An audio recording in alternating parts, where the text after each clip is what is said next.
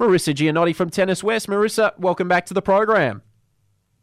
Thank you so much for having me. Exciting time of tennis happening right now. It really is. Uh, now, have you ever played on a poor court, uh, had terrible court conditions from your memory?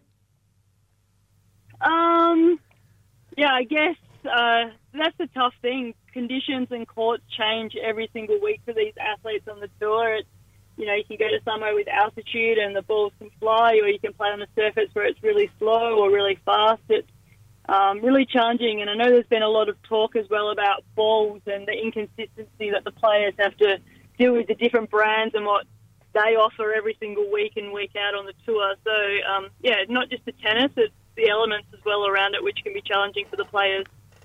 What are your thoughts on the current WTA finals that we have going on right now? We'll start with singles competition. We're at the group stage as we speak. A few games took place earlier on today. Rybakina getting the win against uh, Sakkari.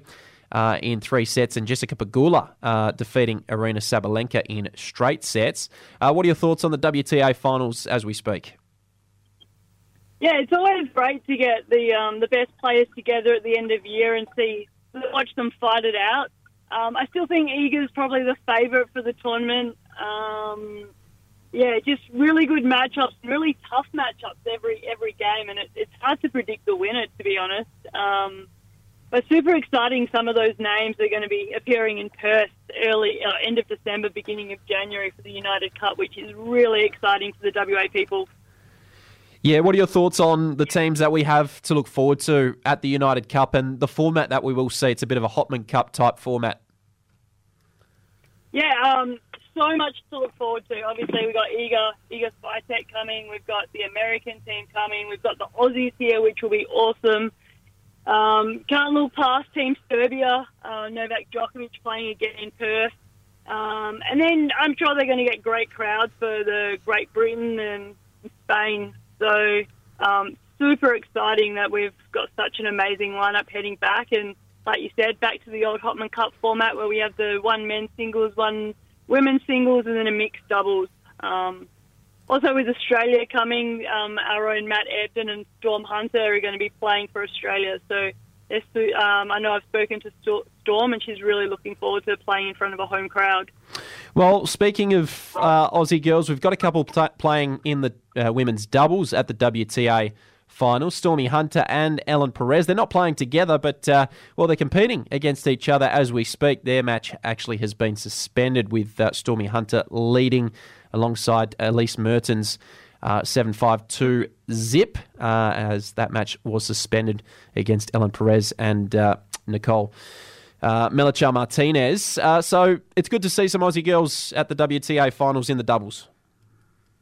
Yeah, they're both making debuts at the end of year um, or end of season tournament, which is obviously they've both had unbelievable years in the doubles tour, both top ten. So um, nothing, nothing too shy there. Um, yeah, Storm and her partner um, Elise had a great win first round against the Japanese pair, who are no easy feat. Um, and like you said, they're leading at the moment against Ellen and her partner as well. So Stormy could get off to a two-zip start, which would be an awesome campaign for her. Now, we also have the Paris Masters currently taking place right now. Alex de Minaur still alive. He'll uh, take to the court tonight, 8.40 WA time against uh, Dusan Lajovic of Serbia. Uh, what are your thoughts on the Paris Masters and uh, the form of Alex de Minaur? Yeah, he had an interesting one first round. I already came back from the brink against um, Andy Murray for the second time in a row down – I think it was five two in the third and saved the match points. And Murray destroyed his racket. And um, yeah, Demon's hitting some good form late in the year. I think he's sitting uh, 11 or 13 in the world, so he's so close to breaking into the top 10 there. And I mean, he's always going to be an, an awesome competitor on the court. He's an unbelievable mover and just got a great work ethic. So um, yeah, hopefully he can go a few more rounds in.